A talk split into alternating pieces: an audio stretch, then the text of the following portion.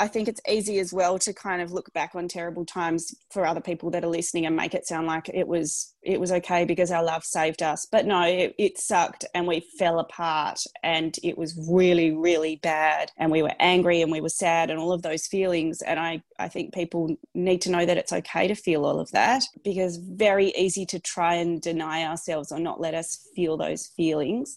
I think being told it, it's okay to feel really angry would have been much more helpful. Rather, we were told, you guys need to learn how to thrive. You can't just survive, you have to learn how to thrive through this.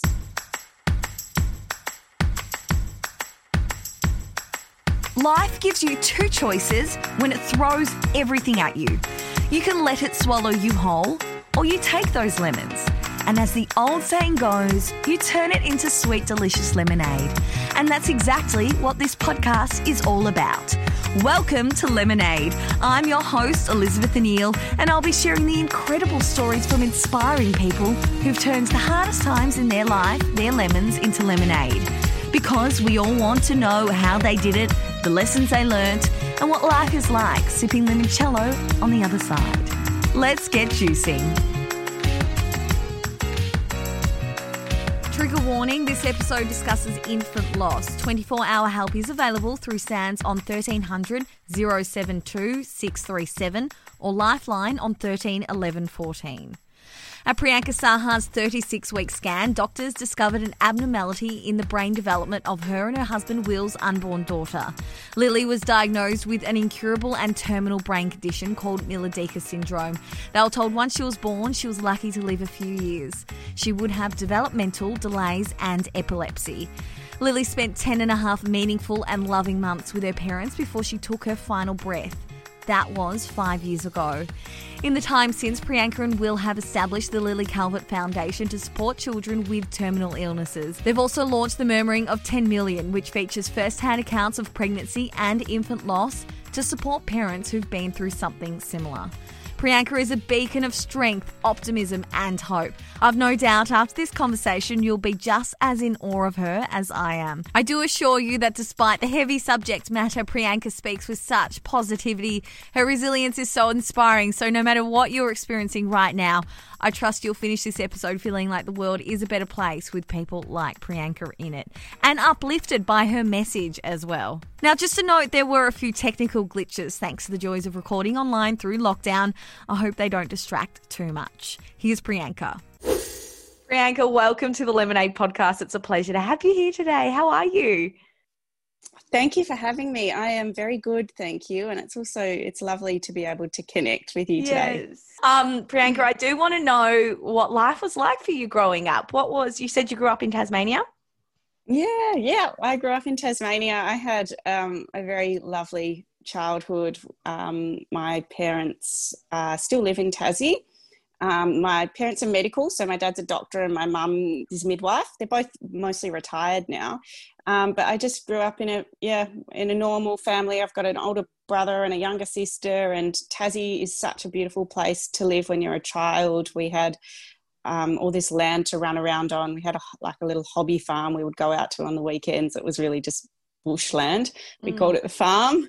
Um, and my dad comes from India, so I also spent a lot of time um, being fortunate enough to travel to India. We used to go um, for school holidays every second year. So I grew up um, in kind of experiencing that culture as well and um, understanding perspective from that unique perspective, I think, at an early age. Um, and a lot of those rites of passages that, you know, going out um, when you're a teenager and drinking and doing that sort of stuff, I got to do that in India as well as in Australia with my cousins over there. So, um, yeah, it was a beautiful childhood. My parents are really supportive parents, and I think uh, a lot of the lessons they taught me that as a child came out later on in life to really help me. And I remember whenever we would be going to school for like a school cross country or a run or something, you know, one of those athletics or swimming carnival, dad would always give us a pep talk. And he would always say, in his Indian accent, like, you just go with confidence, never give up, just be determined. And even if you don't win, just keep going. Um, and it's very simple, but it's something that came back to me later on in life. And I think he said it enough that it's sort of ingrained in me. It's like it actually doesn't matter if you don't win. What matters is that you can still keep going through the toughest times mm. um, because often life will throw things at you where you're certainly not winning, but your ability to kind of claw your way back out is what matters. Mm. Um, Absolutely. Mm. I wonder if that plays any part because when I was doing my research into you, your CV is extremely impressive, your work, your oh. career life as well. So I wonder if that determination and that grit um, played a part in your work life as well. Can you tell us a little bit about what you do? Yeah, I um so I'm a lawyer. Well, I did a law degree and I practiced as a lawyer for for a few years. Um, I work predominantly in like privacy and technology and cybersecurity. So I worked across federal government um, and the corporate sector for quite a while, and now I run a business called Resilience by Design, and we do um, a lot of cybersecurity awareness training for businesses, the healthcare sector. Um, particularly with all the stuff that's happening in telehealth with COVID. So a lot of it is just uh, basic training for, for people who don't know a lot about security and how they can make sure that their business is mm. um, protected. Um, and so you kind of bring in the legal side of that too. And I, I worked for a long time with children um, as a children's lawyer and um, online safety, cyberbullying, and that sort of thing. Oh my gosh, you're so um, you're so impressive. You're so intelligent. Oh, thank you. And, can you tell can you tell me, um, and then in your personal life, I suppose you met your husband. How long have you guys been together? Uh, someone asked me yesterday, and I was like, uh, 13 years, maybe more. Um, yeah, a long time. a long time is the answer. we, were married, we were married in 2013. Um, and yeah, we met when I was at the end of my uni degree in a nightclub. Oh, wow. We're all great romances stud, obviously, yeah. though.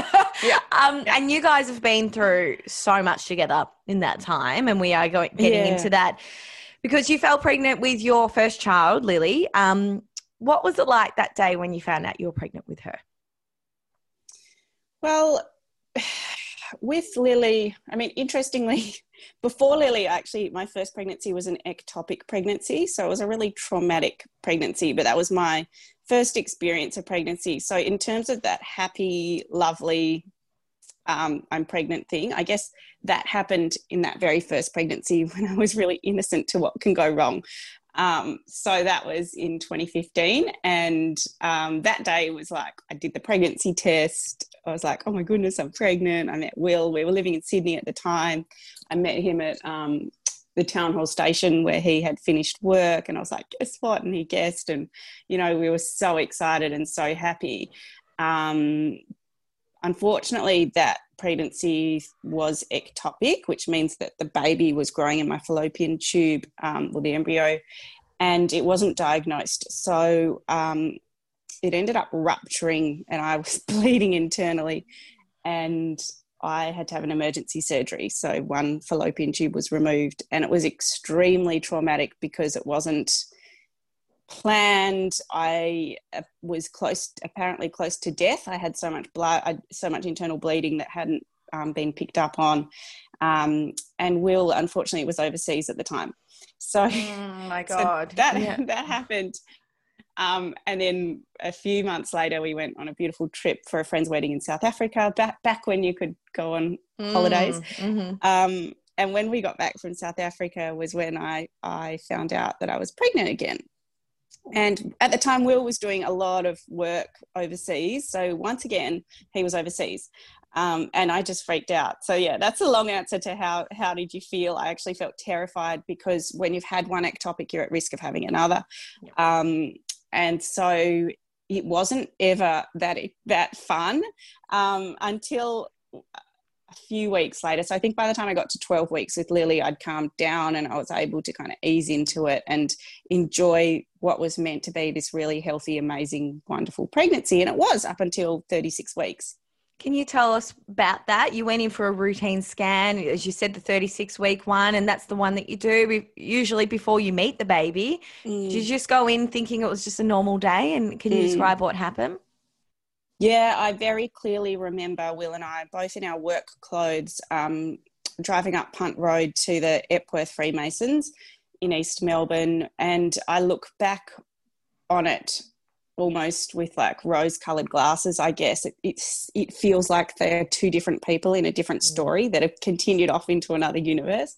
Um, you know, we were chattering. I'd brought the DVD that they can keep, um, they record a picture or the video of the ultrasound. And um, we were both back off to work that morning. And um, it just, yeah, it was a terrible, terrible thing to go into an ultrasound like that. Um, everything was normal. I remember her scanning, scanning, scanning, um, pointing things out, but she did keep going back to the baby's head. It was like she couldn't see something.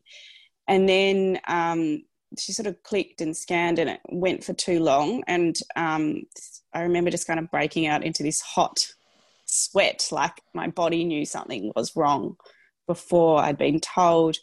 Um, and she said, I'm really sorry, but I just can't see the brain development that I would expect to see at this stage. And um, we just didn't know what that meant. We knew that it was bad, but we didn't know if, you know, we immediately, I immediately assumed that maybe the machine was just faulty or dodgy and you couldn't get to 36 weeks pregnant and pass every test. I'd done, you know, your basic NIPT yeah. testing. I'd had all the ultrasounds and, um, you know, pass them with flying colours. But what I later learned was that the 20 week ultrasound, which is for many people the last ultrasound they'll have, um, it doesn't, the baby, any baby's brain won't have developed enough at 20 weeks. So the brain doesn't start to develop with grooves and folds until after 20 weeks.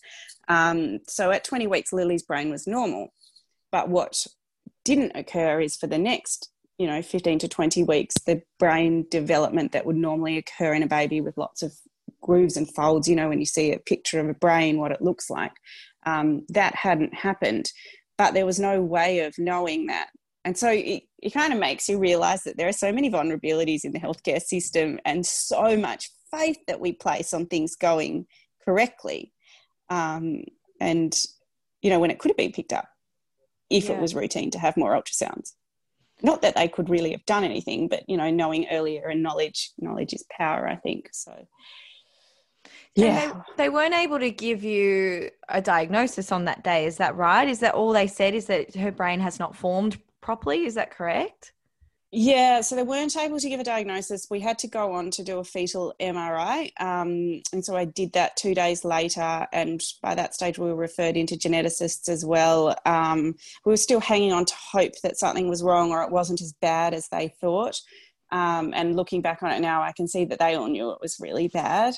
Um, we did the fetal MRI, and then after that, we sat down with the genetics team, um, and he took.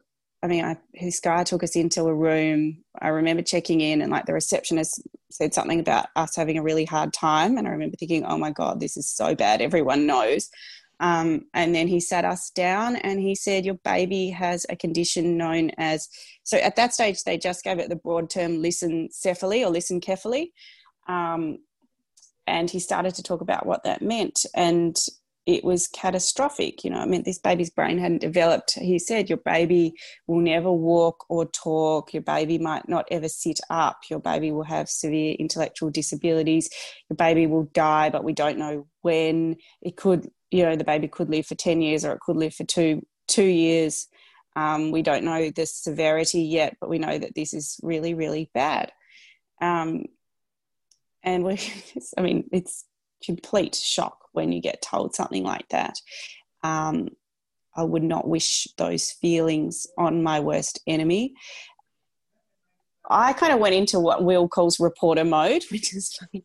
So I, I, wanted to know what we could do, who we could speak to, what happened next, who the best people were. And I remember saying to him, I don't want to, you know, I want to know who the best um, pediatrician is and I want to know who the best neurologist is and what steps we make from here. Um, so that kind of survival, that ruthless survival instinct kicked in, I think. And um, I did fall back into work mode a little bit as well, just to kind of keep functioning. But we left that building um, and they said to us, you know, you're probably in shock. You need to go and get a hot chocolate or something. There was no hope. Like there was literally no hope given to us that day. And I think that there is a lot more hope that can be given. Um, but there was no hope given to us. It was horrendous. And we drove home and I remember vomiting on myself. I was in such mm. shock. It was awful. Um, so yeah, that oh, happened, gosh. and then we had like weeks to wait until Lily came, um, and we it was kind of just this torturous time of waiting for a baby to come along. Um, it was horrendous. My mum flew over to look after us, and she basically just you know fed us, fed and kept the house going, and was there for me to cry on.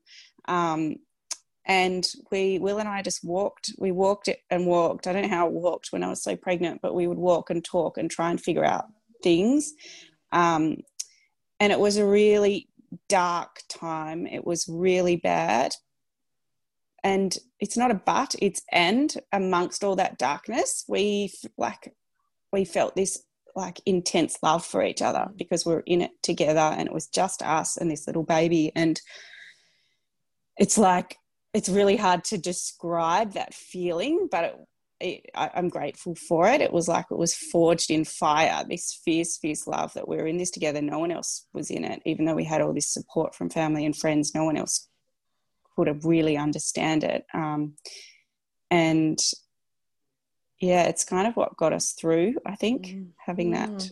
those well, feelings of love goosebumps you saying that that's really because you hear so many examples of things like that happening and couples falling apart so it's really mm. beautiful to hear that it made you guys yeah that and using the word and it made you both so much stronger so that's so special yeah i think we were we were very lucky because that just happened very naturally but you know, I think it's easy as well to kind of look back on terrible times for other people that are listening and make it sound like it was it was okay because our love saved us. But no, it, it sucked and we fell apart and it was really really bad. Um, and we were angry and we were sad and all of those feelings. And I I think people need to know that it's okay to feel all of that mm. uh, because very easy to try and deny ourselves or not let us feel those feelings. Um, and I don't think we got that advice even from the genetics, the geneticists, and the counselors, and all of that stuff. I think being told it, it's okay to feel really angry would have been much more helpful. Um, rather, we were told, you know, you guys need to learn how to thrive. You can't just survive. You have to learn how to thrive through this and how to keep going. Um, I don't understand how you could be doing that during that time. You and that just seems, so unhelpful. Yeah. so unhelpful. So, um, you know, we, yeah, there's a lot of strange, strange things that mm. happened in that space. Um, but the other thing that that extra time gave us, you know, it was a waiting game until Lily was born, was time to think about what her life would be like. And so uh, for me, I kind of fell back on my legal training, which with children was about, you know, when you're in the family law or the courts or that sort of thing, you're acting you're making decisions um, usually that are in the best interest of a child. And that doesn't necessarily mean the best interests of me as mum or Will as dad, but purely as what is in this baby's best interest.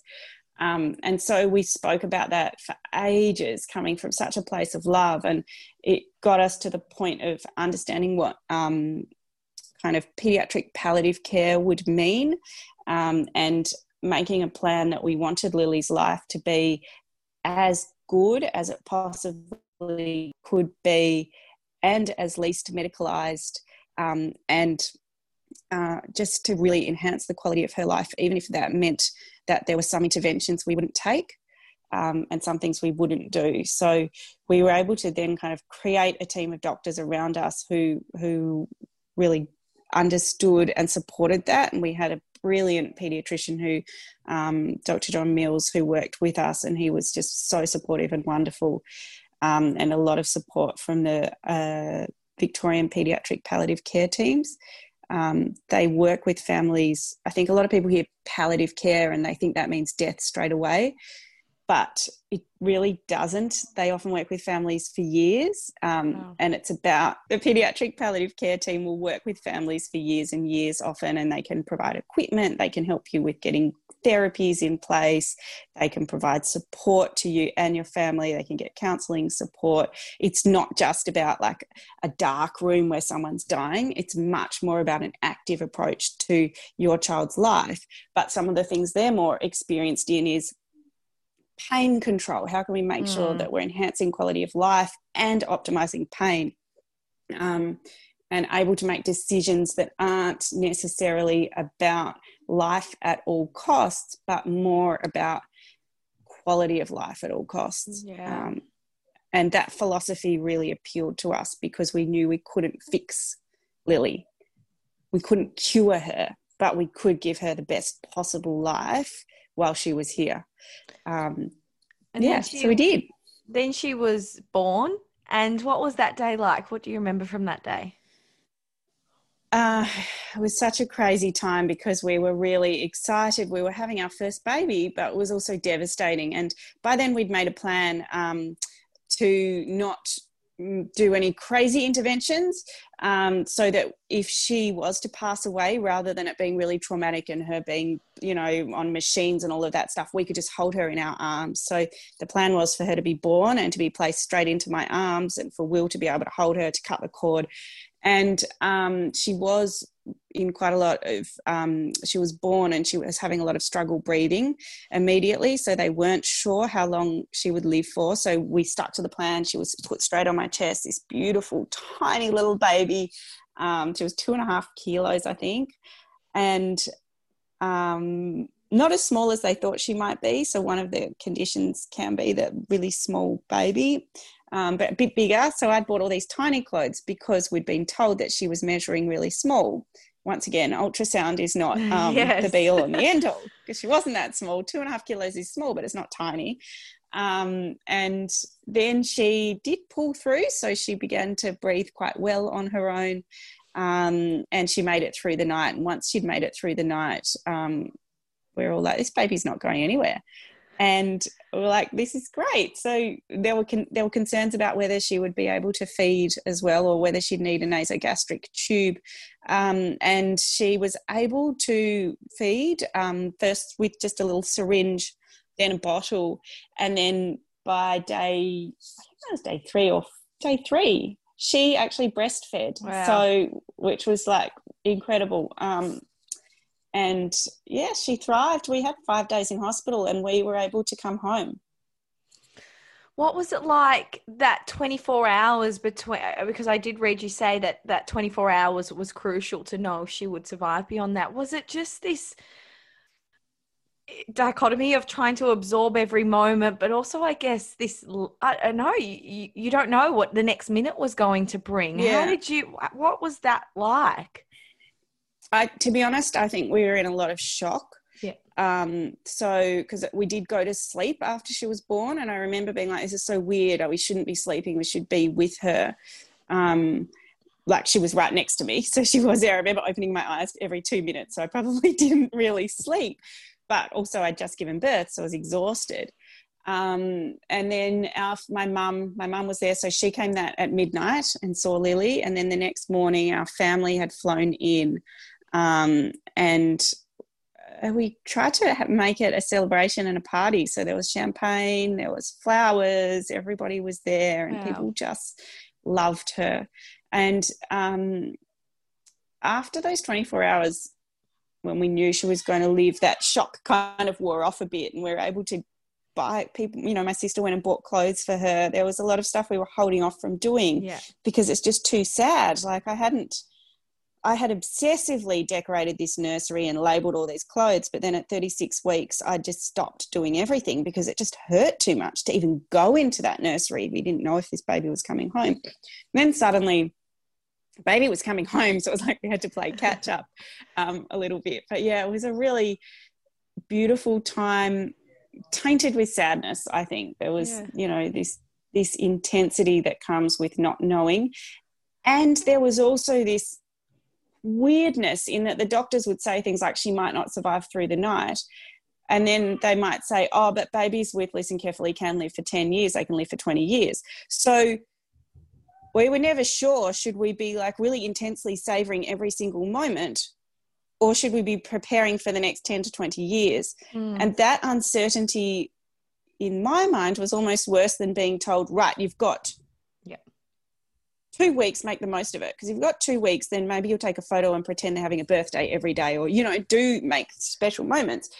Whereas if you've maybe got 10 years, are you overreacting? Are you being silly yeah. if you're making, you know? So that was what I would call a head fuck mm, totally. every day. Like, um, yeah, it was weird. It wasn't until Lily was born as well she was able to be formally diagnosed. Is that correct? Are you able to share with us what she was diagnosed with? Yes. So when she was born, they sent off um, samples of the placenta, the cord, um, and then later did a saliva swab to get a definitive answer. And it was a condition called Miller-Dieker syndrome, which is the most extreme form of lissencephaly. Babies with Miller-Dieker syndrome, well, the, the research says they rarely live past two years. A lot of the research is outdated. So many babies don't make it to two years, and others seem to live for longer. Um, it meant so it's a microdeletion on a chromosome, chromosome 17p13.33. Um, but it meant that that the severity of the smoothness of her brain was at the most extreme end. Um, and that you know she would suffer from seizures and epilepsy and all sorts of things um, in the first few weeks, probably the first three months, September, October, November. Yeah, first three months, she was very much a normal newborn baby. And I'm forever grateful that we got to have that beautiful, peaceful newborn time together. She slept fairly well. You know, we got to do all those lovely things that you do. And we just went into our little baby bubble and stayed home, but, you know, did nice things with her and got used to the cycle of having a new baby. Um, and at times we could pretend that there was nothing wrong, you know, and then you'd get the phone call from the doctor saying the test results have come back and it is the most severe form. Or we'd go back to those genetic counselors who would tell us things that she would never do. Um, and it was awful. We started to loathe going to those appointments yeah. because they gave us this awful feeling of negativity, except for when we went to our pediatrician, we always left with hope from him. And I think it said a lot about just the way that you speak to people when they're in a terrible time. Um, there was lots of mixed messages from the genetics and the genetic counselling teams who when I, in my mind, should have been the best at this stuff because that's yeah. what they do every day. Mm. Um, you know, one day they'd be like, "You guys look like you're doing really well," and then the next time we'd see them, they'd say, "Oh, last time we thought you really weren't coping. How are you going?" And we're like, "What?" What?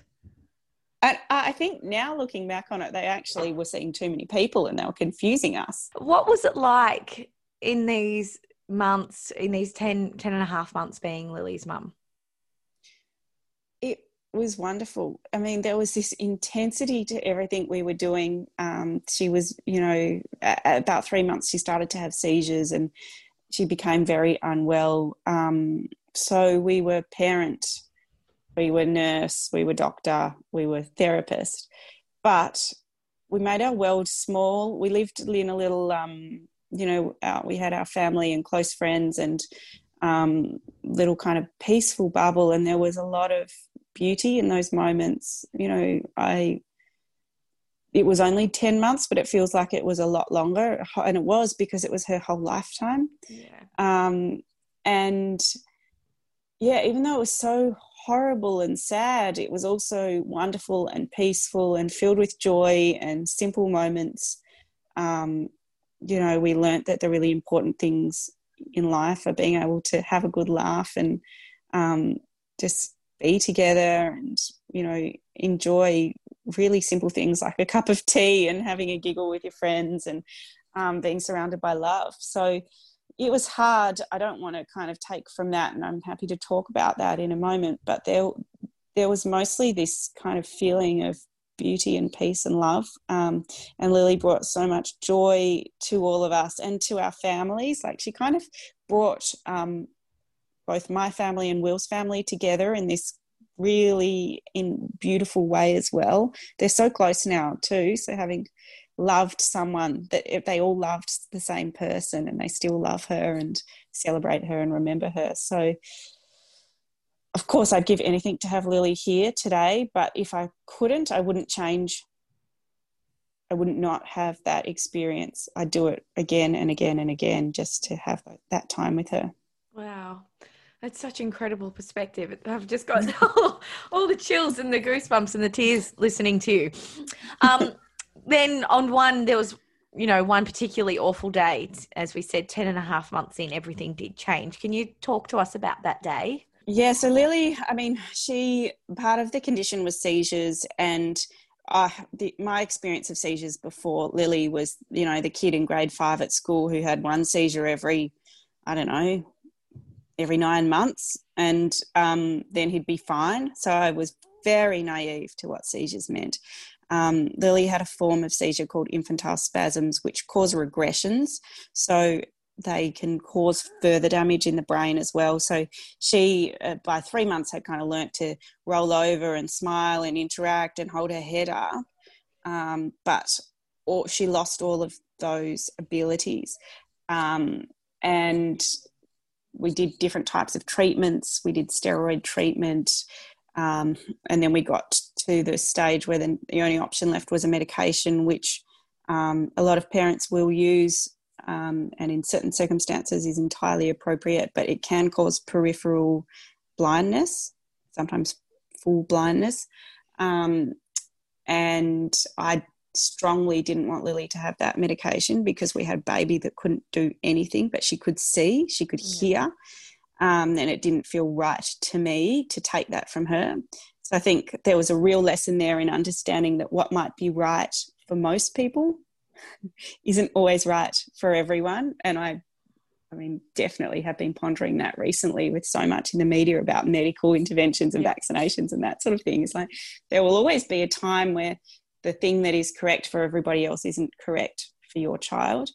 Um, and this was one of them. And after I explained that to the doctors, they were like, oh, yeah, actually, we understand what you're saying. So we'll try these alternatives. There's always an alternative. Yeah. Um, so, you know, there's a parent who has a sick child and they're questioning something, you know, push for an alternative, ask and do, do your research um, because there will be an alternative. It might not be as good or it might be better. Um, so we tried different alternatives. Unfortunately, Lily's seizures never went away. And they contributed to the reason why she died. But with Miller-Dieker syndrome, it's hard to say exactly why you die. Essentially, her brain couldn't tell her body, her heart to keep circulating blood. Um, and we had a week where she just went downhill. Um, and we still had Lily at home. So we were really lucky. We'd made this plan with her te- medical team that we would try and keep her at home if we could. And um, she only actually went to hospital once in her life after she was born. And then we did kind of a hospital in home program. So this week, after um, she just kept getting sicker and sicker, and I'd had the nurse in the middle of the night come out. And um, we had planned to fly up to Queensland to see my brother and his family. And our pediatrician, for once, just said, no, don't do it. And he'd been really supportive. We'd taken Lily to Noosa. She went to New Zealand. She'd been to Tassie many times. Um, you know, we'd done the Great Ocean Road. She did a lot of travel in her 10 months. But this week, um, John just said, look, I don't think that you should do it. Um, if you, you know, if you want to, we can figure out a way, but I really don't think you could do it. She might die on the aeroplane. And that's when I was like, oh, well, we're here. I didn't realize we'd arrived here. So my brother and his children and wife flew down instead because we were flying up for a birthday party. So we had a birthday party in our house, and Lily, you know, was front and center of the birthday party. It was my niece's party, and Lily gave her all that weekend. She was bright and alert and interactive with the kids and I don't know, she was a 10 month old baby, but I think she knew she was giving everything she had. And um, after they left, she just had nothing left to give. Um, she was, we had a really terrible night and we went to the doctor again the next day and he talked us through what might happen and what it might look like. Um, and then the next day, um, we're kind of doing night shifts, Will and I, by then as well. So I look back on our plan to do everything ourselves, and we probably could have asked for more help. Um, so I'd done a night shift, and Will had woken up at five and taken um, Lily that morning, and she'd been really bright and bubbly with him again. She ate all her breakfast and they had this cute little time together and he gave her a bath. And then we went and got, I woke up and we went and got coffees together. We came back and she seemed like she'd turned a corner again. So I said to Will, um, why don't you go and have a beer with your mates and we'll just chill out here on the couch. And um, we made a plan for our friends to come around and have pizza with us. And so Will went and had pizza and uh, he went had a drink with his mates and Lily and I just lay on the couch and she lay on top of me um, that whole day. Um, and I just held her. Like I even held her when I went to get. I remember eating snacks on her head. Like you know, I was eating cheese and crackers, and she was lying on my chest. And then I got up to get more cheese and crackers, and I held her. Um, and I was watching The Good Wife, just episodes. Um, and then my girlfriend Claire came in the afternoon for the pizza with her little son, and her husband was still out with Will having a beer. Um, and they came back shortly after and Lily had another seizure. So I um, said to Claire, Can you just hold her while I grab her rescue meds? And I just went to the kitchen, grabbed them, and came back. And Claire was still holding Lily, and she said, I think she stopped breathing. Mm. And so I took Lily and, you know, tried to make her breathe again and to take the medicine, but she she'd really stopped breathing. Um, so we, Will and I just grabbed her and went into our bedroom and held her and um, tried desperately in the beginning you tried desperately to wake her back up and get her to come back. And you know we called the um, doctors. We didn't call the ambulance. The plan was to call the palliative care team so they would come to the house with the doctor straight away. Um, and when you're in that when you're in palliative care it's not meant to be an emergency in the same yeah. way but you still go into emergency mode. Um, and then it was like we just realized this was it. So we stopped the kind of wild screaming and we just held her and we cried and we held her. And it felt like an eternity until the doctor was the nurse who came um, and confirmed that she had passed away. Um, and yeah, we we we just held her for hours. Um, they we spoke to the nurse about what happens next, and she said she can stay here with you. So she stayed with us that night, and we gave her a bath, and we changed her, um, and we had. Uh, I'd spoken to my friend Claire about how I had this image in my head of when Lily died that there'd be music and candles and all this stuff, and the doctor had sort of said that's not probably what it's going to be like. Um, when I came out of our bedroom, my girlfriend had lit all the candles and was playing the music. And um, we had a family friend, a priest, who came around and he held Lily as well and um, said some blessings um, for her. And then he, he left her with us. And she spent the night with us, uh, which sounds weird, but it wasn't weird at all. It was really normal. And then the next day, we um, we're able to use a room at uh, Very Special Kids, which is the hospice in Melbourne, the paediatric hospice. It's incredible. Um, they've got a room there, bereavement room, and uh, cuddle cot, which is a cold cot that babies can can go in instead of going to the morgue. So it meant that um, we could visit her any day up until the funeral, and that probably sounds very strange if you haven't you know experienced a death like this but being able to go to a room where lily was in a cot and she looked perfect um, was a really important way to start grieving. And we were able to go any day. We could have stayed had a little bedroom next to it if we wanted to. We could stay there but fortunately very special kids isn't far from where we live. Um, so spent a lot of time just visiting her and singing and crying and talking, and our family would all come. Um, everyone got to say goodbye to her before her funeral. What were those after her funeral and the days afterwards? Do you remember much, or was it all just this blur? Um, it's weird. Parts of it are really clear, and parts of it are a, a blur. There was a lot of numbness, a lot of guilt and i think that's normal was like why couldn't we save her?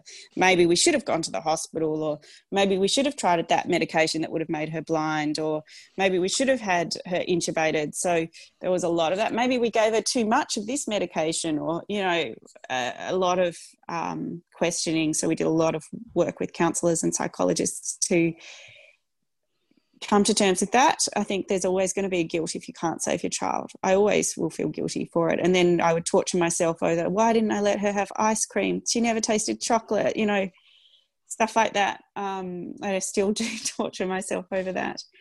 Um, the other insane thing that happened is that the couple of days after her funeral, I um, thought that I had my period at the funeral, uh, but I didn't. And then I was like, oh, what happened? Um, I did a pregnancy test and I was pregnant. Oh my God. It was just too much to take in. Um, I remember calling my obstetrician and saying, well, I'm pregnant. I know I need to make sure it's not an ectopic pregnancy. Um, we've booked flights to go to Japan because we just wanted to get out of there. Can I still go? As long as you're back by the time you're seven weeks, we'll do an ultrasound, then it won't be a problem. Um, and I just couldn't engage with being pregnant. It was just far too much to take in, and I just didn't believe I'd get to have a baby. Um, so we went off to Japan and we just wandered around in a daze. I spent a lot of time reading trashy, alternating between lying in bed, staring at the wall, reading trashy books, watching Harry Potter, which saved us. Harry Potter saved us in our early diagnosis days and later on was like our timeout. Um, and then setting up Lily's foundation, yeah. which gave me this new lease of life and all this energy to throw into something. Um, I want and apparently, sorry, you go. Yeah, sorry, I was going to say. Apparently, we had dinner parties we threw dinner parties for people, which I can't even really remember wow. doing, but we did. Um, I think we just wanted to feed and nurture something or someone. So we had our friends around for dinner, and they were all so kind and lovely. Um, but yeah. I do want to hear about the foundation because not long after she did pass, Lily passed away, you decided to start the Lily Calvert Foundation and the Murmuring of 10 Million. Can you talk to us about both of those things and what they are and why it was so important for you in those days to turn this pain into some kind of purpose? Yeah, so it was actually our friend, um, our really good friends came to us with this idea just before the funeral that they wanted to do something. Um, and how would we feel about setting up kind of an oh a charity that's that's brilliant and i knew straight away that that was what that was perfect and to do something for other families in lily's name um, would help and if we could just help one or two families from that were going through this that that would make things better in some way. It doesn't make anything worthwhile. It doesn't make lily's life more or less meaningful. And i think i'm you know i love lily's fund and everything we do with it but it's also important for other people. Well, i think it's important to say you don't have to. You don't have to set up an incredible yeah. foundation. You don't have to do all these things. Your child's life is enough. They lived. You don't need to do all of these things um, because sometimes it's very easy to look at what other people do and think, oh, I haven't done enough in my child's yeah. name. I haven't done enough to change things. You don't need to because their life is enough.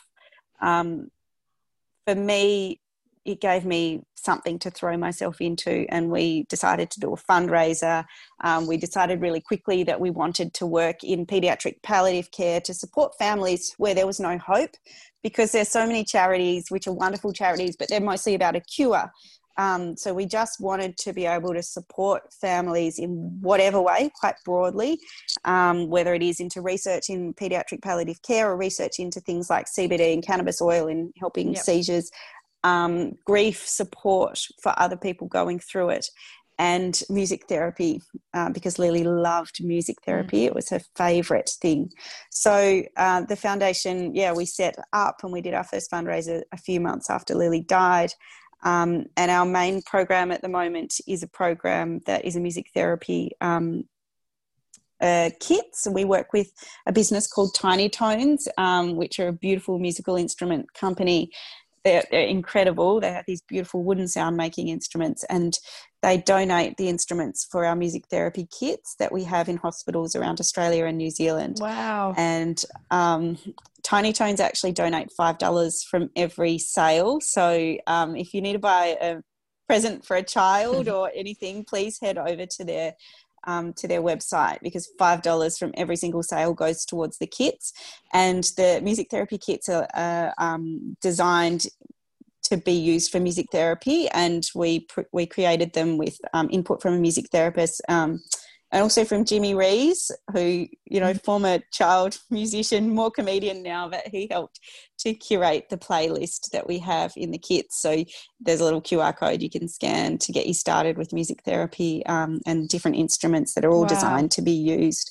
Um, so yeah, they're they're all around the country, and if they're not in your hospital, please get in touch with me or in your palliative care program.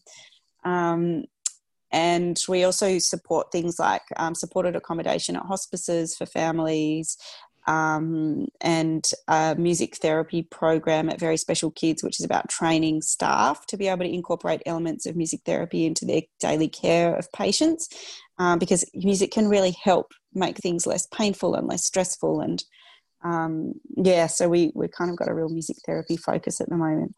Um, recently, I started the new platform, The Murmuring of 10 Million, and it's based on a quote um, by a woman called Mirabai Starr, and she talks about the murmuring of 10 million women backwards and forwards in time, lifting each other up. Um, grieving women. And I read this quote early on in my grief, um, and I kept it because it really struck me. Um, you know, this concept of women supporting other women and holding them in their grief. And that has definitely been my experience on social media. I um, kind of entered into social media like Instagram really after Lily died. I'd taken myself off while she was alive. And I met so many beautiful mothers who were grieving on the same timetable as me, and also fathers, some really incredible fathers. So that's kind of like the murmuring of 10 million is a space for everyone. It's not gendered. Yeah. Um, and I every day have lots of people sharing their stories of their children with me. And I got to a stage where I really wanted to be able to share their children as well. So we created the platform. Um, and it's just a space for people to share their children.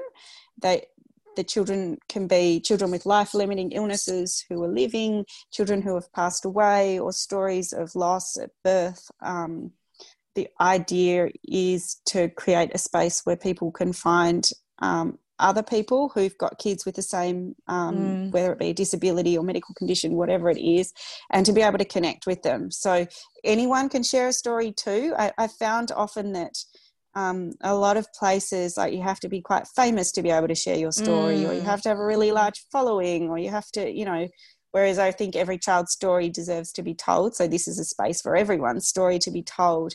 Um, and we just ask that people are willing to be um, contacted. So whether they yeah. provide an email address or their social media, so that if a family finds them and their child's got the same condition, they can reach out um, and say, "Hey, can you help?" or "What do you think of this?" So, what a fantastic idea! That is um, so amazing. How does it feel knowing that you're helping people that were just like you in this way? I think for me, I know how hard it was to not have anyone. And I was lucky enough to find a couple of people while Lily were alive um, that I emailed. And there was one woman in particular, Laurie in America, whose little girl, Lucy, Lessons from Lucy, and she's written her story on the site too, um, helped to guide us. And without Laurie, I, you know, I think it would have been um, much harder. I'm mm. really grateful for her. She would email me and I would email her questions and she would just give me advice and and it was really, really good. Um, so to be able to give back in any small way, just I don't know, it, it helps. I think it helps me to know that I can help others. Um, yeah. And I love doing it. It gives me kind of purpose and meaning. Yeah. Absolutely. And I, we touched on right at the start that um, how you've spoken about that people expected you to just be getting over this and moving on and why are you're still talking about it can you talk mm. to me about that because that absolutely floors me that anyone would have that mentality what did you experience i I think we had always, you know, thought up until Lily died. So I never thought about grief, to be honest. I'd been grieving and I hadn't really realized it that yeah. whole, you know, that whole time of her life. Then she died and I was like, oh, what happens now? I didn't mm. get past this stage. And so it was a shock first to kind of go, oh, now we enter the grieving. Oh, I don't think this will ever end. And to a certain extent, grief doesn't end because grief is love and love, you know, doesn't end after somebody dies. But um, the shocking part, I think, was that realizing that no one, and, and I, I say this with, we had a beautiful, very close group of friends who were super supportive. Um, so it wasn't them. They kind of got it very quickly, and very quickly we were like, we want to talk about Lily. We want to say her name, and we want you guys to still say her name. Don't be afraid. Um, but I think straight after someone dies, you realize that everyone's too afraid to say anything, yeah. that they don't, you know, they're worried that mentioning the name will upset you. And it's like, oh, we haven't forgotten. Like, yeah. Just mentioning her name isn't going to make us go, oh, that's right. My baby died. I'm so sad now. It's like, no, we live with this every day. Mentioning her name makes us happy. Um, and um, you know, the more that you talk about it, the better it is. But I remember someone saying to me outside our little group, um, like a week or two after she died, so are you going to go, when are you going back to work? You'll be going back to work soon. And I remember just thinking, I haven't even, mm. what? Mm. Like, what? Um, I haven't thought about work. Um, I don't know when I'll be going back to work. Um, maybe soon. Um, and then just going away and being like, what? Should I be going back to work and being really confused by it? and it was just things like that and then yeah. you know I, I wanted to talk about my child to everyone and I, I quickly learned how awkward it was when you mentioned your baby that had died and then the conversation just went nowhere or someone didn't say i'm sorry. Like it's so simple to just say i'm so sorry. And that still gets me if i talk about lily and often you know even in a medical setting it's like it's not hard like to stony, say i'm sorry. Is it just like a stony face? Yeah.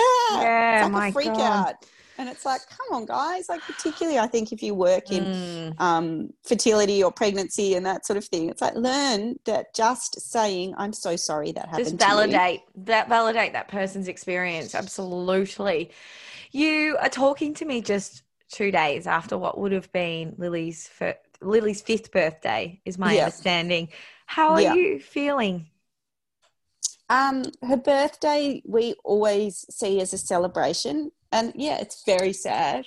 There's a sadness to celebrating a fifth birthday without that person there. Um, but we always try and make it a moment of joy where we capture those feelings we had in the hospital where we realized she wasn't dying straight away and we all had our champagne and we toasted and we had a little party. Um, so we have a birthday party every year. Uh, we always have a cake. Some years it's, you know, really elaborate cake. Others it's not so much. Last year we did little party boxes that we dropped at our friends' houses because we're in lockdown.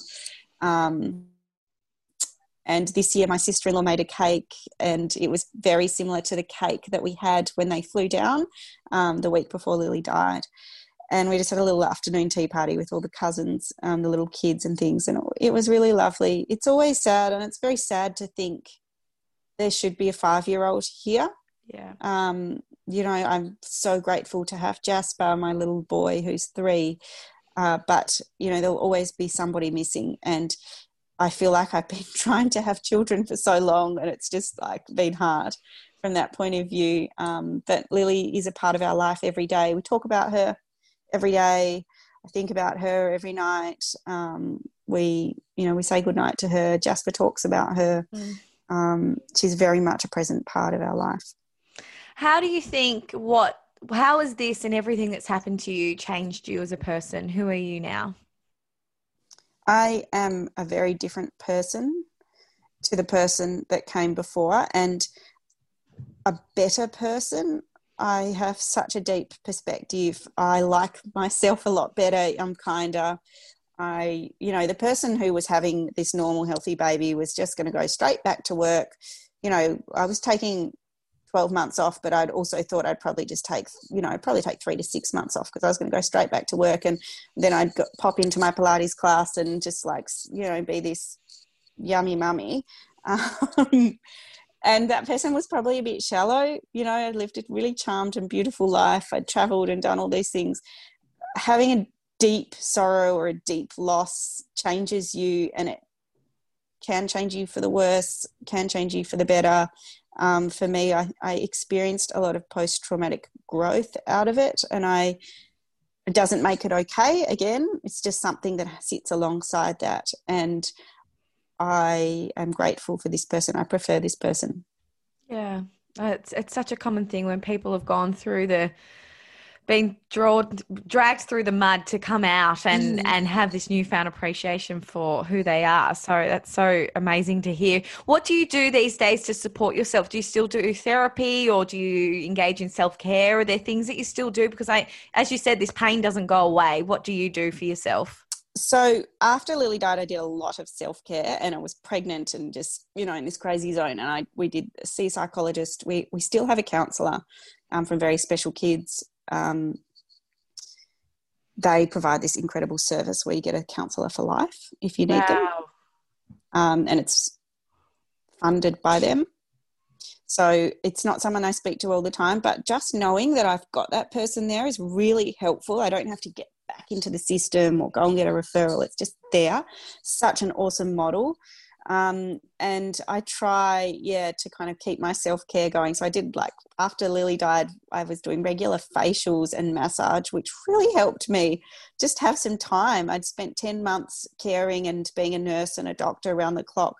Um, I don't don't do as much of that now. Jasper definitely takes a lot of time up, but I yeah I try to still keep some of that going, um, and exercising is really yeah. important for me too. I do acupuncture. I've just taken that back up again, which really helps with like anxiety and stress yeah. too. Um, and I find if I don't exercise, then I don't sleep. If I don't sleep, my mind spirals. So, but exercise, you know, it's that struggle forever for everyone. yes. Yeah. Now, Priyanka, my final question, and it's the same question I ask all of my guests, is that what would the Priyanka now in front of me tell the Priyanka in her darkest, most difficult moments? I would say it will be okay, but I would also give that person permission to feel shit and permission to feel like they've given up because there was a real struggle to acknowledge, like, actually, I'm at rock bottom um, so it's okay to be at rock bottom and it's okay to be angry and upset and scared and resentful, but you will come through it. It will be better. And having a child with a disability isn't the worst thing in the world. It, it's actually going to be amazing and wonderful, and you're going to look back on that time with so much happiness and love and joy. Um, yeah, make the most of it. Oh my gosh, your strength is so admirable. I'm just in awe of you. Oh my gosh, thank you so much for sharing everything you have shared with us. I know some questions must have been very difficult to answer, but you're just such a beacon of strength and inspiration. so thank you, yeah, for being so vulnerable with me and this podcast. Thank you again. thank you so much. I love um, being part of it. And, yeah. Oh, good. Well, yeah, I can't wait to get this one out there. So you've got to get Jasper to swimming lessons. I've got to let you go, but um, we'll chat so soon. Thanks so much. Yep. Speak soon. Thank you so much for listening to this episode. As mentioned at the beginning, 24 hour help is available through Sands on 1300 072 637 or Lifeline on 13 11 14. If you'd like to support this form of positive media, please hit subscribe, five stars, leave a review, share it on social media, or perhaps share this interview with a fellow parent you know who has been through something similar. All of it really helps. I'll be back next week with another episode. Until then, stay well.